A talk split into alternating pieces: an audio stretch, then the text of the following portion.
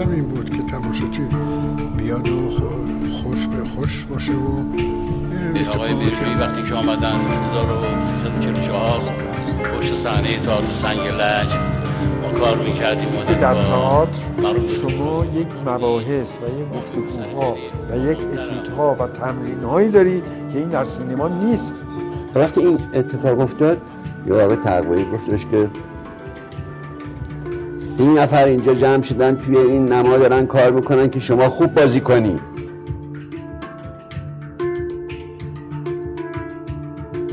بامداد نمایش. تهیه شده در رادیو بامداد.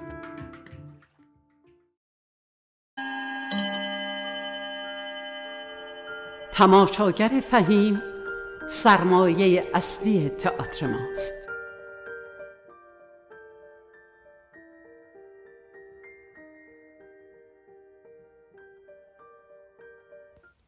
شنوندگان عزیز رادیو بامداد سلام. من احسان بیاتفر هستم. با دوازدهمین برنامه از بامداد نمایش در خدمتتون هستیم.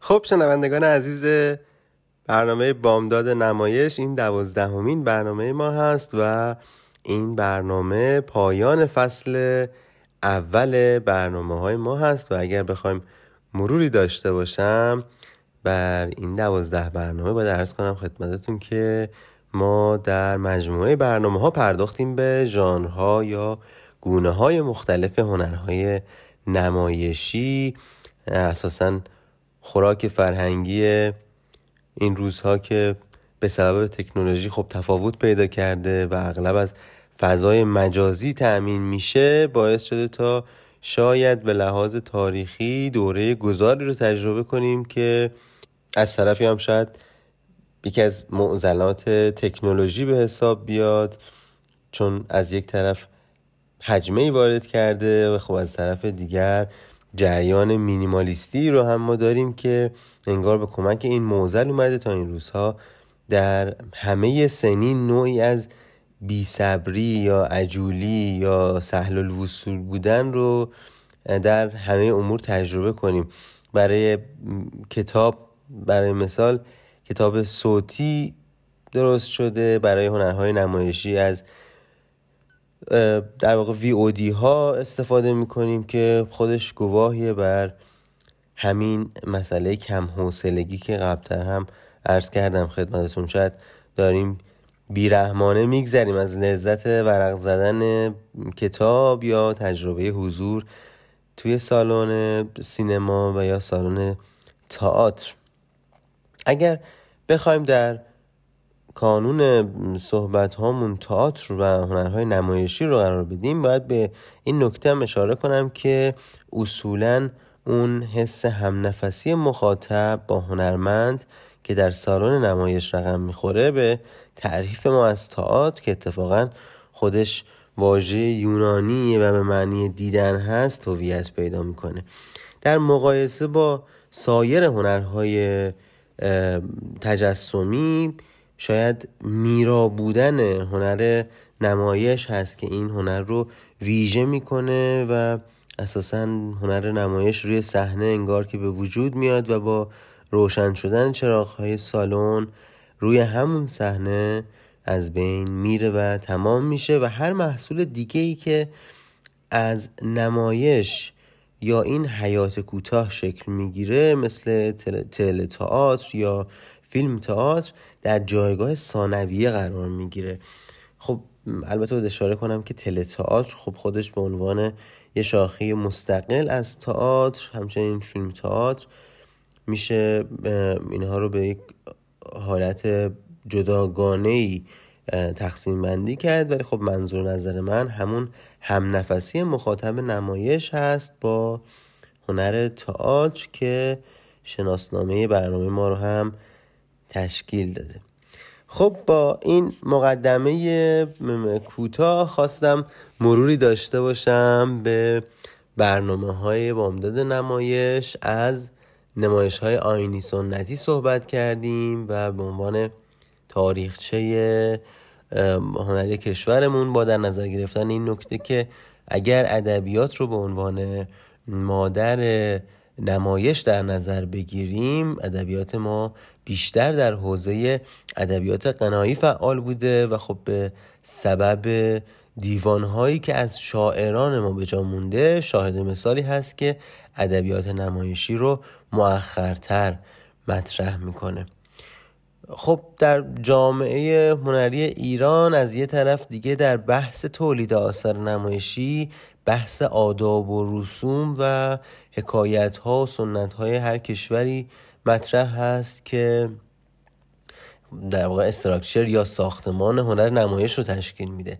خب ما هم از این قاعده مستثنا نیستیم و نمایش های محلی تخت حوزی و حتی تعذیه که جزو رسوم ما بوده راه به هنر نمایش باز کرده و خوراکی برای هنر نمایش ما شده. و خب از اونجایی که برنامه پنجم درباره نمایش های تخت حوزی بود. خیلی اون برنامه طرفدار هم داشت و خیلی لطف داشتیم به اون برنامه و خب بیشتر شنیده شد. تکه رو انتخاب کردیم از اون برنامه. با هم میشنویم برمیگردیم با ادامه برنامه در خدمتتون هستیم.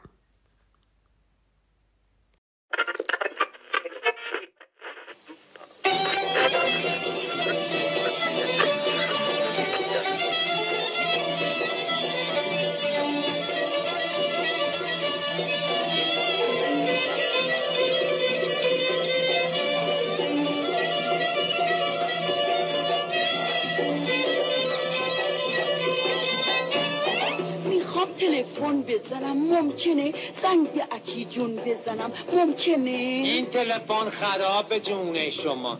نمره می‌گیره نمیادش صدا. کجاش خرابه؟ داره بوخ می‌زنه. بیا ببین ترق تروخ می‌کنه. ببین خانم اگر که حرفت کوتاست این تلفن در اختیار شماست. اما اگه صحبتاتون زیاده بگین به بنده رک و صاف و ساده.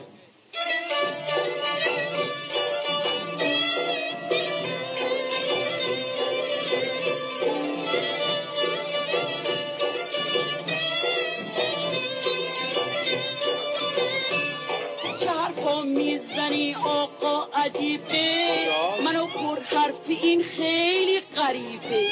فقط یک لحظه کار دارم با اکرم می‌خوام پیغام بدم برای اعظم. بفرما. دوزاری داری؟ ندارم. آخه خانم مگر بنده چی کارم؟ نه صرافم نه روزنامه فروشم. با این حرفات نیار دیگه بجوشم. خودم یه دوزاری دارم تو کیفم. کجاست؟ اینجاست تو دستای ظریفم.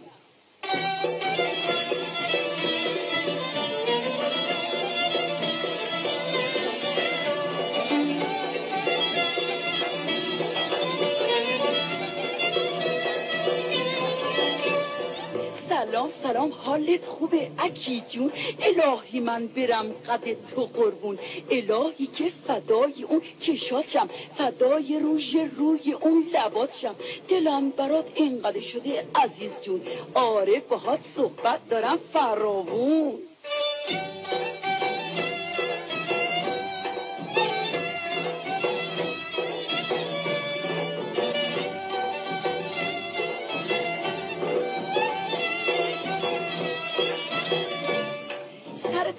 سلمونی کردی پری روز. پیش خیاطه میری عصر امروز. از ازم جون خبر داری نداری. بازم خون دلش از دست جاری. بازم توی پوکر می بازده یا نه؟ با مادر شوورش می سازده یا نه؟ ببه ببه ببه خانم این صحبت ها مار تو خونه. بنازم بنازم بنازم ضبط صوت یا که چونه. فضولی قابضی رد شو از اینجا. کی گفته گوش بدی به صحبت ما؟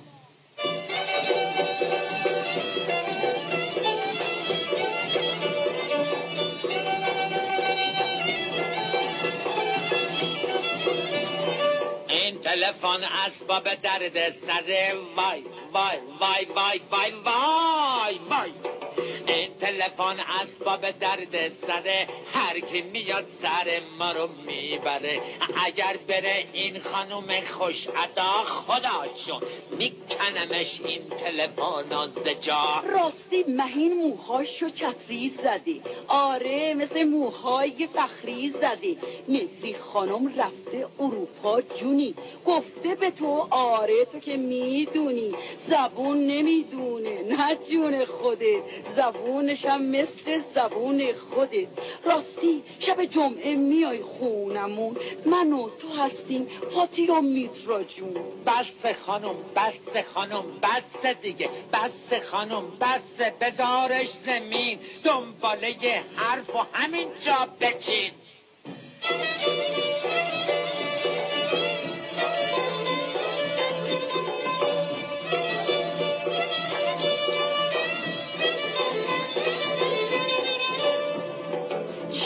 چی؟ چی؟ چی چی خیال کردی می‌دونی که کیم به خیال که خاله خان باجیم هیچ می‌دونی که چه کار رفت شوورم چه مقامی داره شوهر خواهرم؟ اگه بازم تو فضولی بکنی وسط صحبت من حرف بزنی تو می‌دونی یا خود خانداداشم؟ تنها نیستون. خود من هم باهاشم. نوکرتم کوچیکتم غلامتم عبدتم و عبیدتم. مادمازل مادمازل بنده گناهم چی چیه؟ اون که گوش به حرف ما بده کیه؟ من میگم این تلفن مال منه. نباید هیچکی زیاد حرف بزنه. تو میدی ما رو به دست داداشت زن داداشت نه داداشت خوب بالا خوب بالا ناز شست داداشت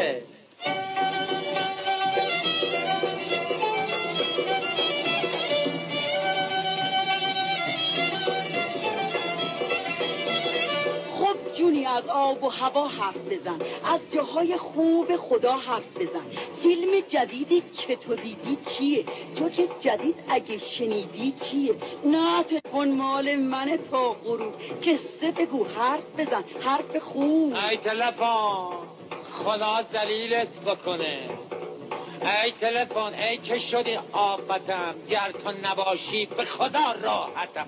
می‌کنم سیم تو رو جا. تا که خیالم بشه راحت بیا.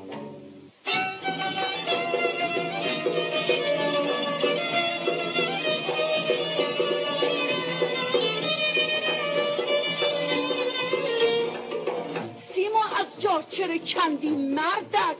ای سراپای وجود تو کلک. معرفت دار ندیدی تو مگه؟ تلفن نیست دم دست دیگه.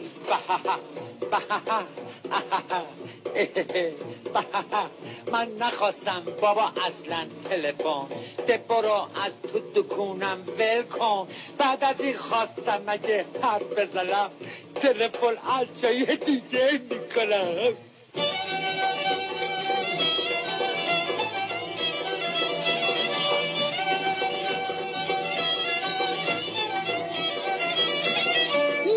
میزنمت میکشمت من. ده جون آقات عف بکن این دفعه. ور نزن ای مردک نادون یواش چغالیمو بکن به آقا داداش. هری برو واکن راه باد بیاد خاک تو سرت. بفرما لطفت زیاده.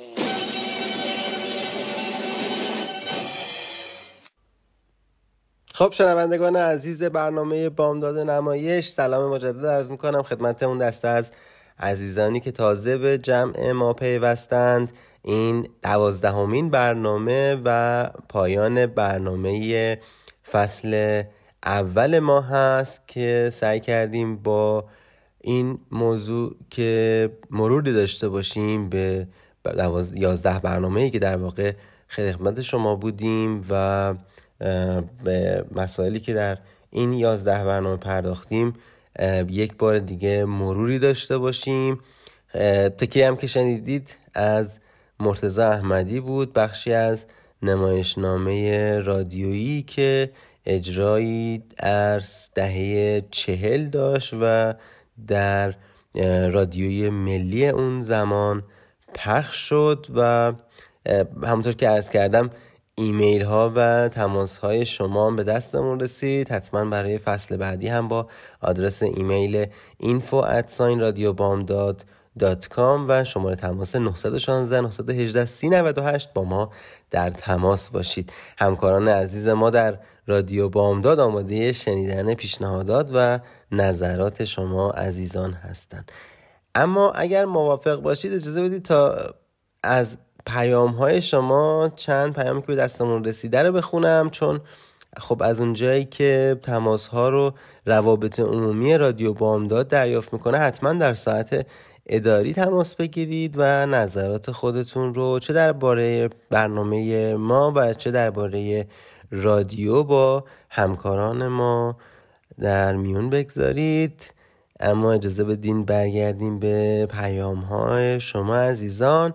خانم رویا از ملبورن که اتفاقا برنده خوششانس بخش صبحگاهی هفته پیش رادیو بامداد هم بودند ضمن اینکه بهشون تبریک میگیم و ضمن ابراز لطفی که به رادیو و برنامه بامداد نمایش داشتن پیشنهاد گفتگوهای بیشتر رو دادن که باید ارز کنم که حتما در برنامه ریزی هایی که در فصل دوم داریم انجام میدیم قسمت ثابتی رو هم به گفتگو با عوامل و دستندرکاران این حوزه اختصاص خواهیم داد. خب این دوران به علت اینکه اغلب اجراها یا تعطیل بودن یا به صورت محدود اجراها روی صحنه می‌رفت یه مقدار امکان گفتگو کمتر پیش می اومد ولی خب همونطور که گفتم در فصل بعدی حتما بخشی رو در برنامه به صورت ثابت اختصاص میدیم. باید ارز کنم که پیام بعدی آقای یا خانم ثابت از کالیفرنیا هم گفتن اگر امکان داشته باشه ساعت تکرار برنامه رو پیش از ظهر قرار بدیم. ضمن اینکه این نکته رو به حتما به همکارانمون انتقال میدم. باید ارز کنم که به علت اینکه معمولا برنامه های صبحگاهی به صورت ثابت هر روزه در در در واقع رادیو بامداد در فاصله صبح تا ظهر جدول پخشش قرار داره. بی برنامه ریزی برای تغییر کنداکتور برنامه ها سخت میشه ولی خب به روی چشم سعی می‌کنیم اگر راهی بود حتما در جریان قرار بدیم و بتونیم تکرار برنامه رو که الان در واقع یک شنبه ها ساعت چهار بعد از ظهر هست رو به ساعت دیگه انتقال بدیم.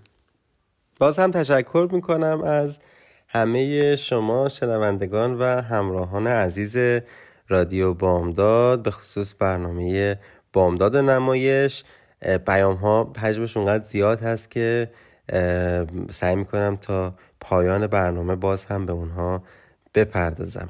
اما همونطور که خاطرتون هست اگر شنونده برنامه هفتم ما بوده باشید ما اون برنامه رو اختصاص دادیم به در واقع تعذیه که همونطور که ابتدای برنامه ارز کردم خدمتتون در کنار در واقع ادبیات نمایشی که یه جور کلاس شده یا طبقه بندی شده در مورد پایه یا بیس هنرهای نمایشی هست از دل رسوم و آداب قدیمی کشورمون میاد و خب اون برنامه هم مورد استقبال واقع شده بود. اگر موافق باشید به عنوان تکه دوم بخشی که در مورد تعذیه با صحبت های آقای هاشمی در مورد تعذیه همراه شده بود تکه های از نمایش شیرهای خان بابا سلطنه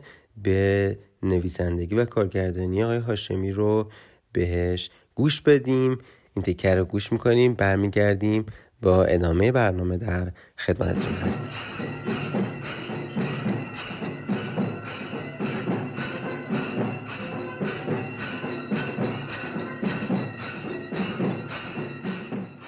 پس از تلاشهایی که در دهه چهل و پنجاه در راستای نمایش ایرانی شد توسط بزرگانی مثل بهرام بیزایی، علی نصیریان و خیلی های دیگه تعذیه هم سعی کرد راه خودش رو بین نمایشنامه نویس ها پیدا کنه. در پس از انقلاب بودن نمایشنامه نویسانی که استفاده کردن از شکل اجرایی تعذیه در اجراهاشون و در نگارش متنهاشون.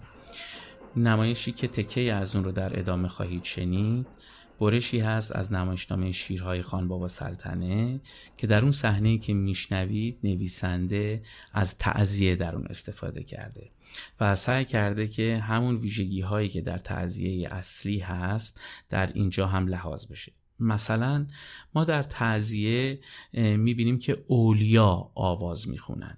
اولیا همون آدم خوبان. همون خاندان پیامبرن و اشقیا یا آدم بدها هیچگاه به آواز و با موسیقی چیزی رو ادا نمی‌کنن. اونا اشتلم خانی می‌کنن یا مخالف خانی می‌کنن. با زرباهنگ کوبشی کلمات رو میگن. در صورتی که صدای اولیا نرم زیبا و به آواز و موسیقی هست. اینجا هم نویسنده سعی کرده همین کار بکنه. یعنی آدم های خوب قصه که سه زن هستند اونا به آواز جملاتشون رو میگن. و شخصی که در برابر اونها قرار گرفته اشتلم خانی می‌کنه تا لحظه ای که او هم برمیگرده و از اون لحظه به بعد هست که اون هم آواز می‌خونه. نمایشنامه شیرهای خان بابا سلطنه نمایشنامه برگرفته از شکلهای اجرای نمایش ایرانی مثل تعذیه و تخت که شما تکیش رو در این برنامه خواهید شد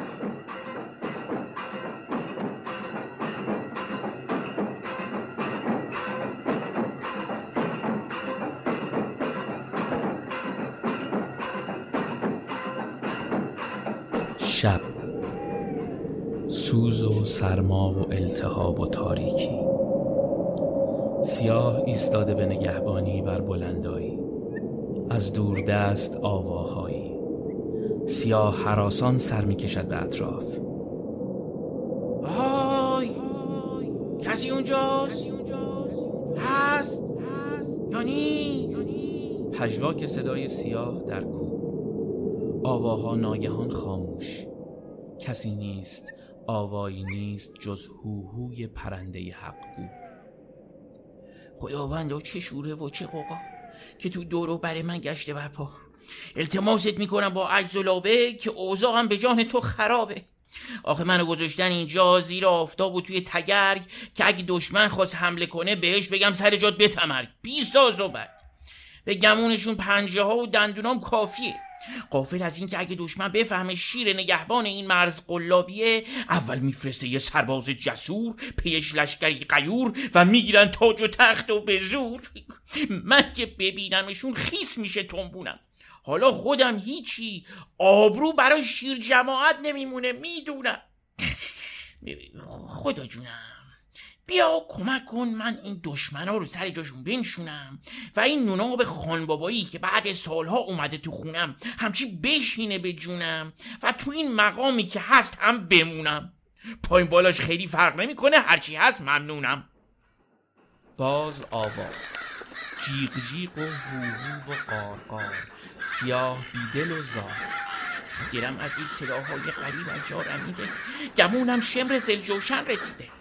یا شاید هم چهل دزدان بغداد سوار اسب میان با داد و فریاد.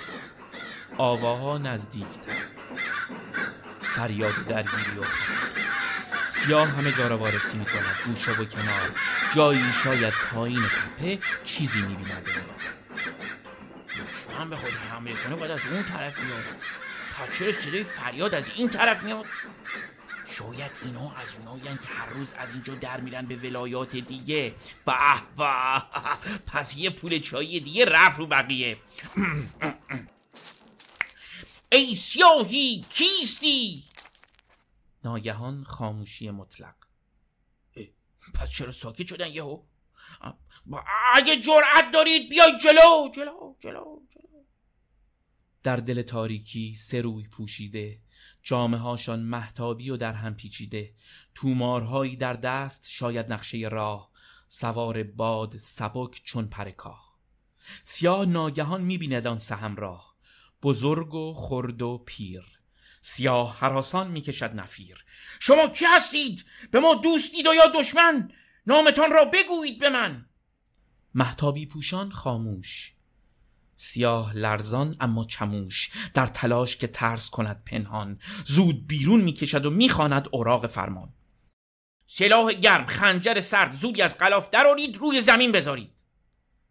محتابی پوشان می‌دوند به قصد گریز. سیاه راه میبندد با یک خیز. به پشتی تیغ جرأتش باز یافته با تک تکشان سخن می‌گوید نرم و آهسته. مگه دزدید که از من میگریزین؟ نصارا یا یهودید یا که بیدین مشکوک به بزرگ. گمونم در فرنگت دیده باشم. بخورد. به روم و یا به کابل دیده باشم. خورد. نه از روم و فرنگ هستیم نه افغان. بزرگ خورد را کنار می کشد همه اهل نمازیم و مسلمان. پیر هر دو را به آرامش می‌خواند. آه. سیاه. مسلمانید اگر اهل کجایید؟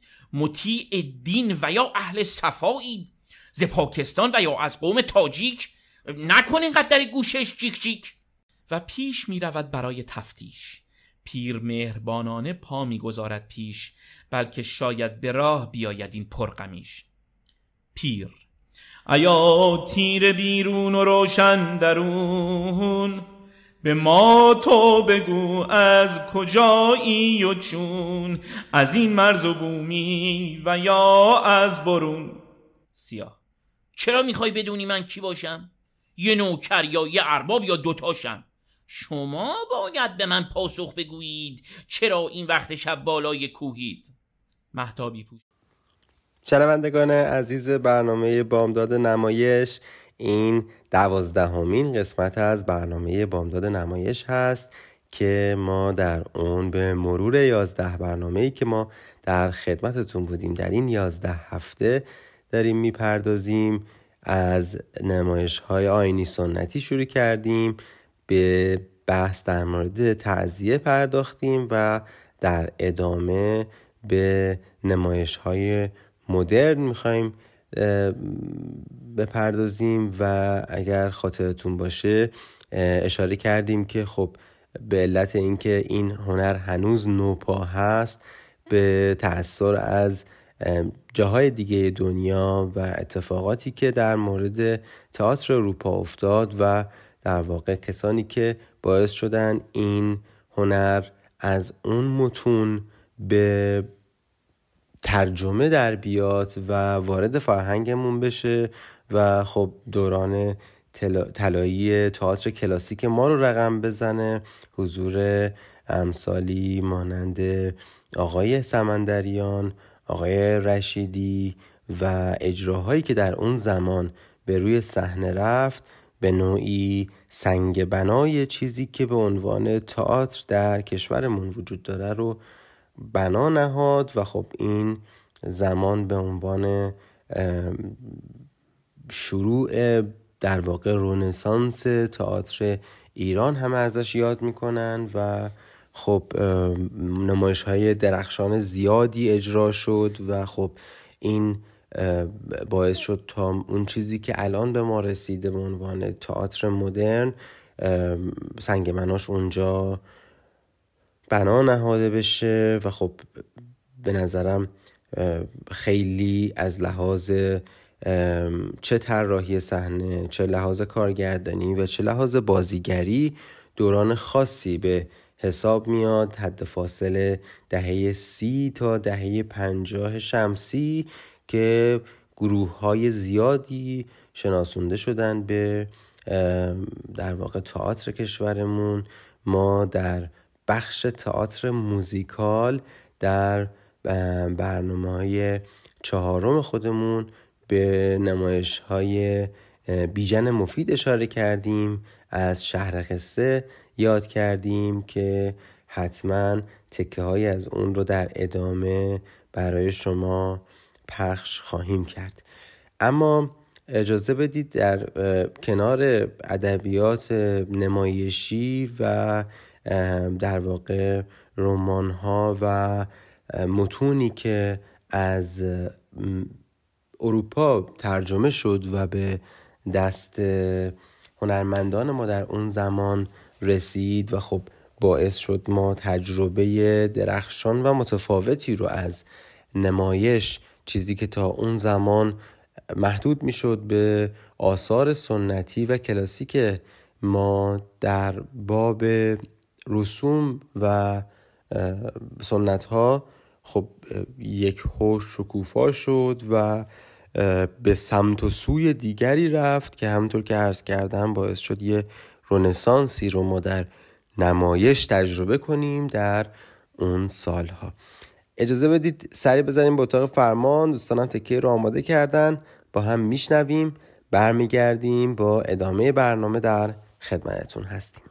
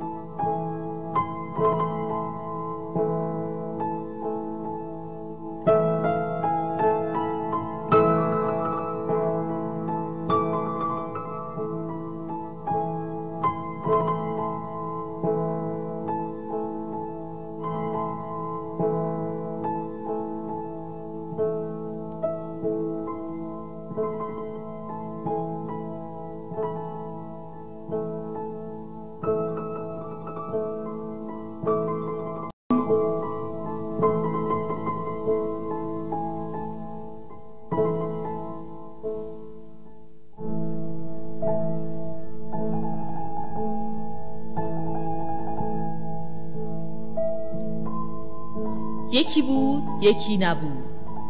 اون زمونهای قدیم زیر گنبد کبود میون جنگل سبز لای درختای قشنگ شهر با صفایی بود.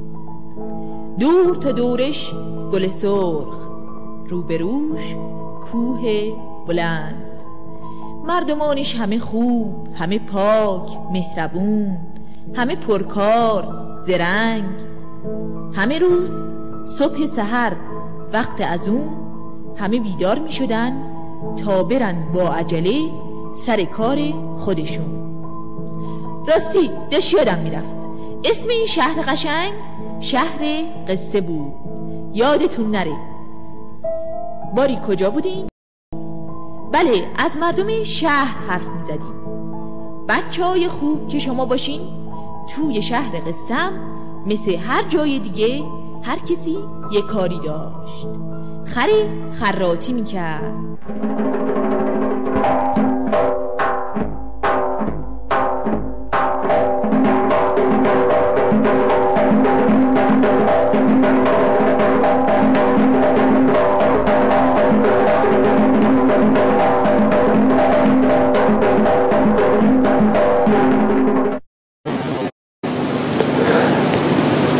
داشتیم چی می‌گفتی؟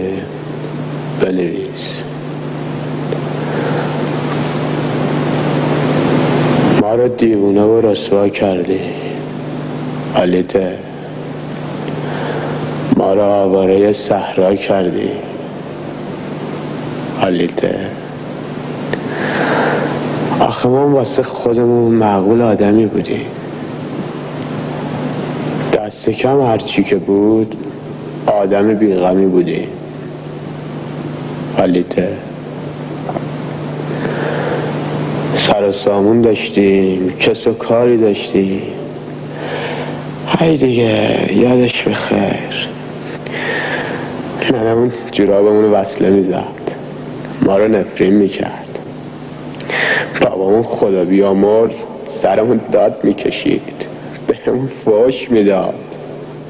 کمربند زمون اجباریش پامون محکم میبست. ترکه های آلبالو رو کف پامون میشکست. حالیته یاد اون روزا بخیر. چون بازم هر چی که بود سر و سامونی بود.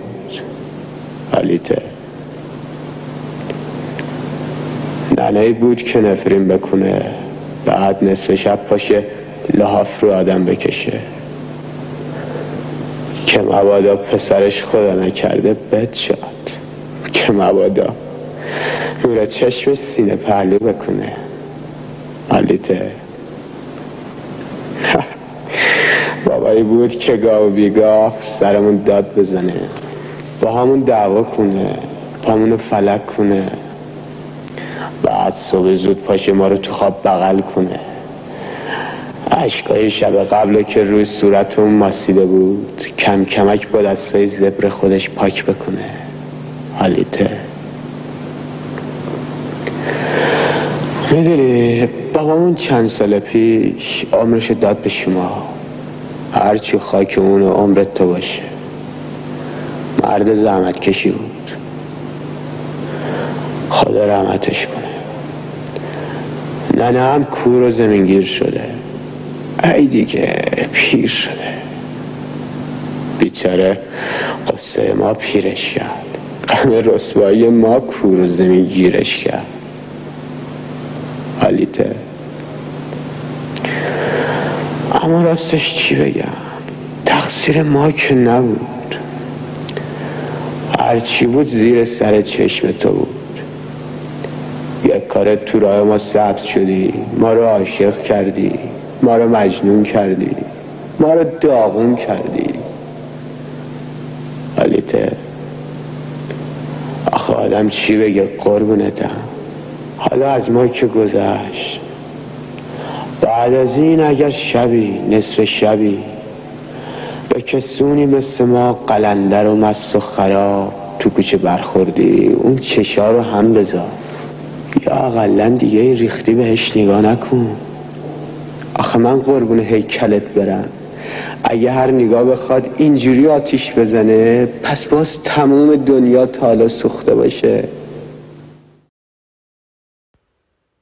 خب تکه هایی از نمایش خاطر انگیز شهر قصه رو دیدیم به کارگردانی آقای مفید و با هنرنمایی آقای محمود استاد محمد که این تیکه جزو خاطر انگیزترین قسمت های نمایش شهر قصه بود و همونطور که در برنامه چهارم هم خدمتتون عرض کردیم جزو هم نمایش های موزیکال ما به حساب میاد و به لحاظ اجرایی و فرمی اون دسته از شنوندگانی که نمایش رو دیدن از عروسک ها هم در صحنه استفاده شده بود استفاده هوشمندانه. خب ما طبق روال برنامه های گذشتمون قسمت اخبار رو داریم. با رزوانه سر می‌زنیم به اتاق فرمان. این قسمت رو با هم میشنویم برمیگردیم با ادامه برنامه در خدمتتون هستیم.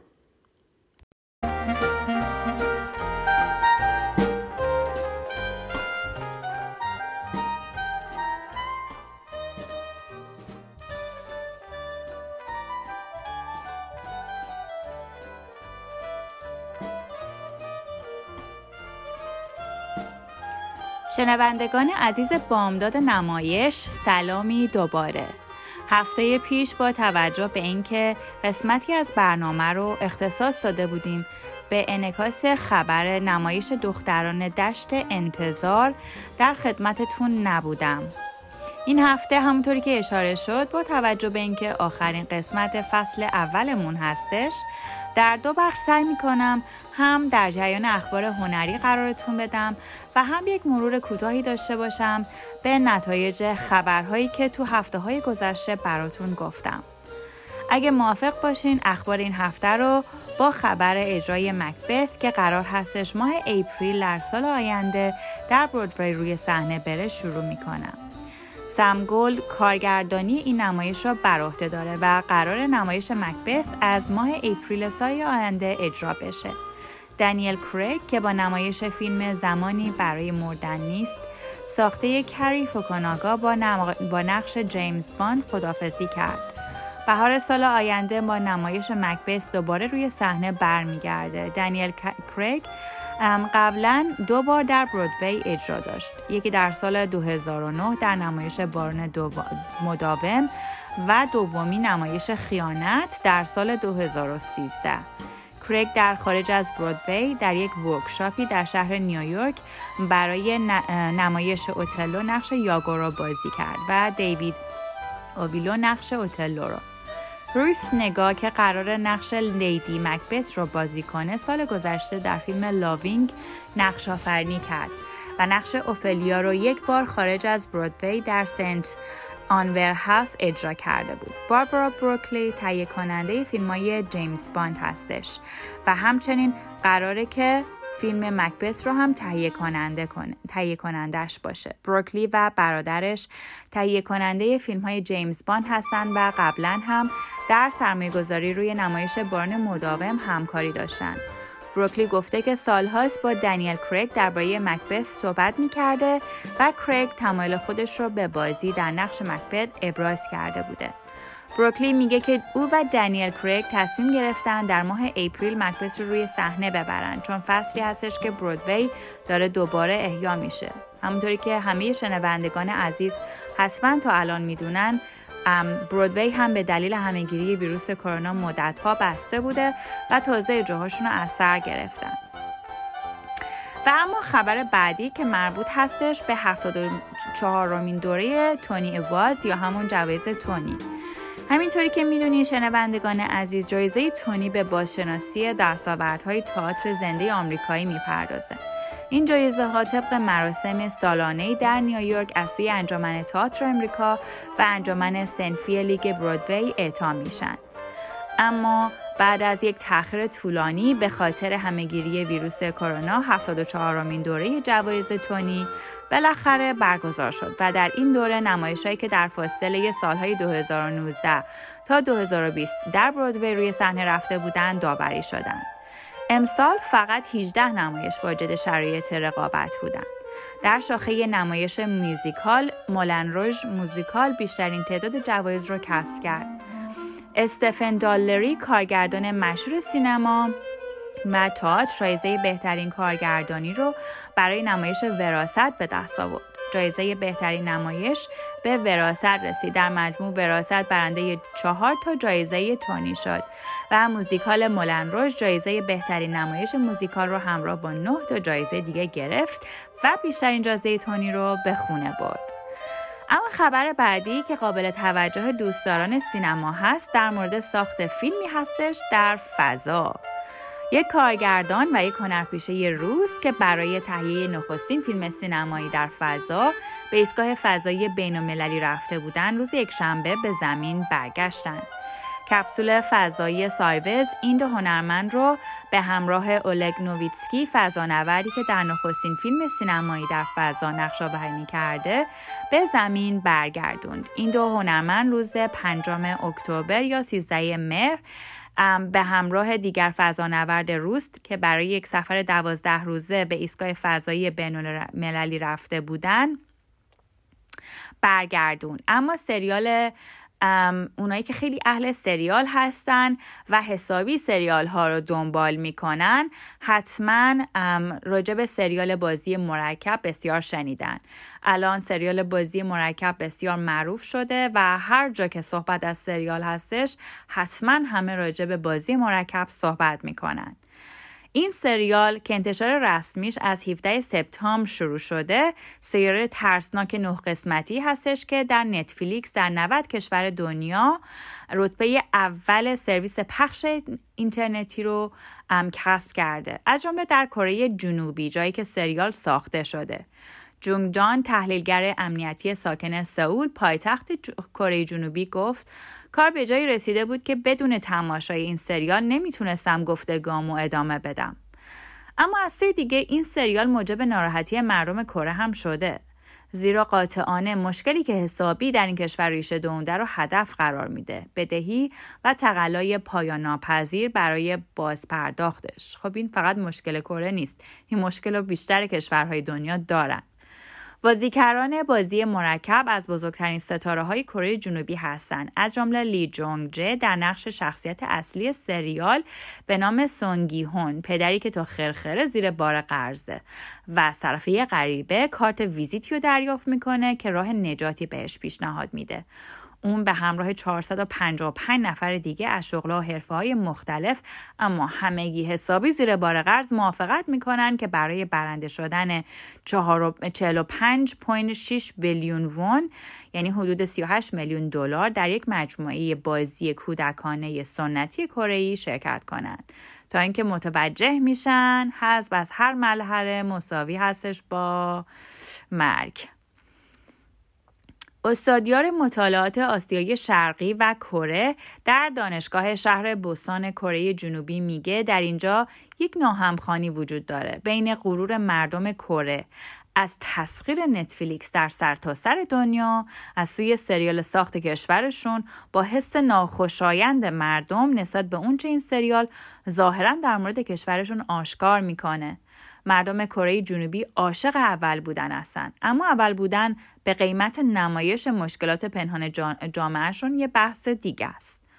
ساجی به این نکته اشاره کرد که کره جنوبی در سال 2020 فیلم انگل که برنده اسکار هم شد ساخته بود که به موزل نابرابری در کشورشون میپرداخت و احتمالا همین امر باعث بیشتر شدن این حس ناخوشایند شده. با این حال بازی مرکب در کشور مبدع خودش بسیار محبوب هستش و فکر می‌کنم الان در اکثر کشورهای دنیا محبوب هستش.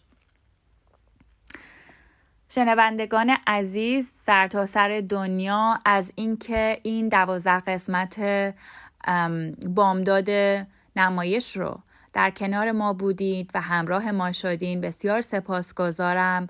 امیدوارم که در آینده خیلی زود با یک فصل دیگه و با خبرهای جدیدتر و همراه بازگشایی سینما و تئاتر و به طور کلی زندگی عادی بتونم خبرهای بسیار هیجان انگیزتر و جالبی رو در خدمتتون بذارم.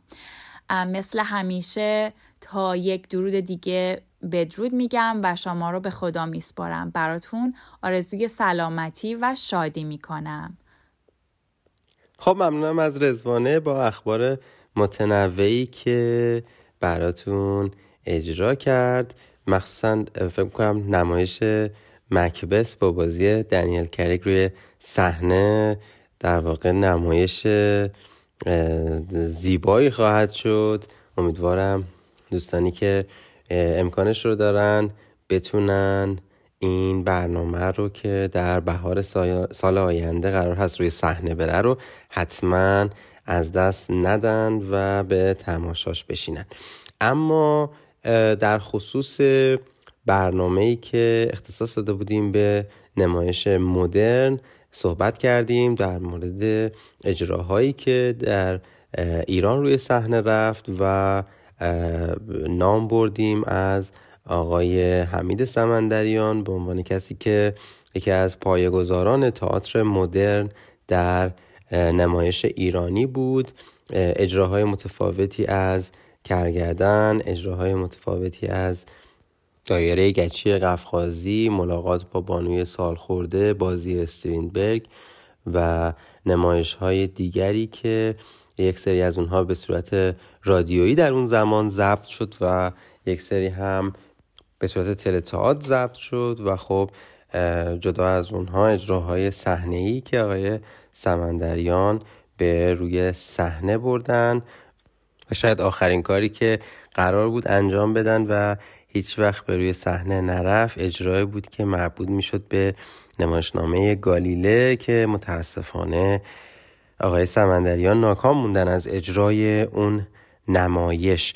اما خب این روند ادامه پیدا کرد در نمایشنامه نویسی و در کارگردانی و نمایش های دیگری هم به روی صحنه برده شد. اجراهایی که ایشون ترجمه کردن به لحاظ آشنایی با تئاتر آلمان و تحصیلی که در مورد نمایش در کشور آلمان داشتن بعد از بازگشت ایشون به ایران سرآغازی بود بر فصل جدیدی در نمایش در ایران.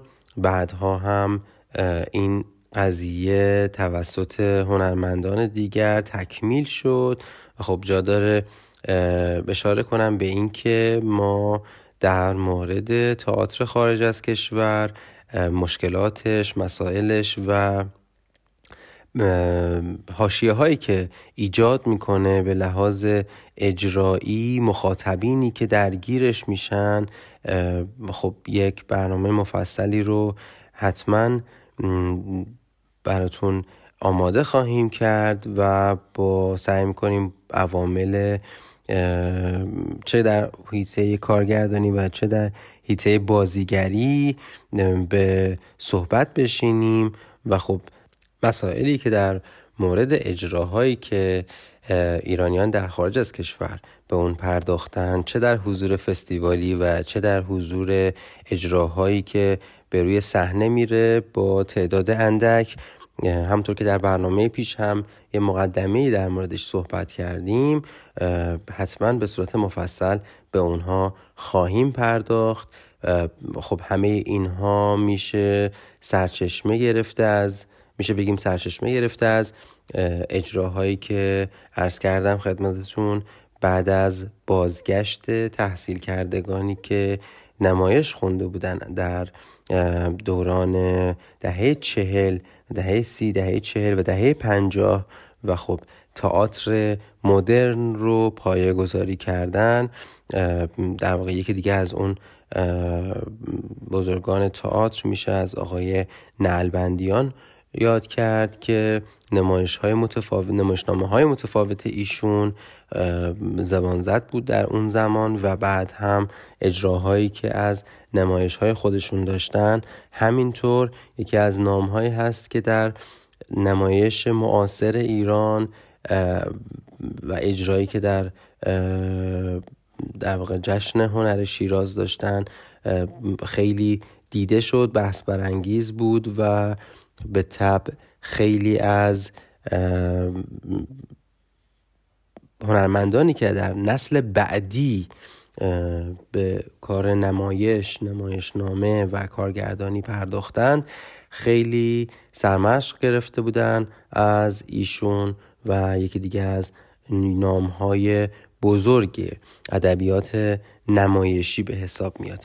همه این نکته ها رو گفتم تا برسم به اینجا. که تئاتری که ما همکنون باهاش مواجه هستیم وامدار تلاش های بسیار زیاد و ستودنی نسل گذشته بود. همونطور که عرض کردم تئاتر ایران به لحاظ قدمت نوپا حساب میشه در مقایسه با سایر کشورها.